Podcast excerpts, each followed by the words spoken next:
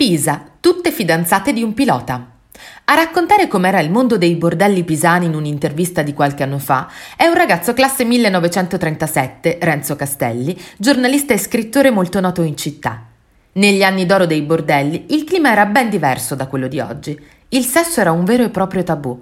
La massima trasgressione era rappresentata dalle immagini illustrate di modelle in costume da bagno.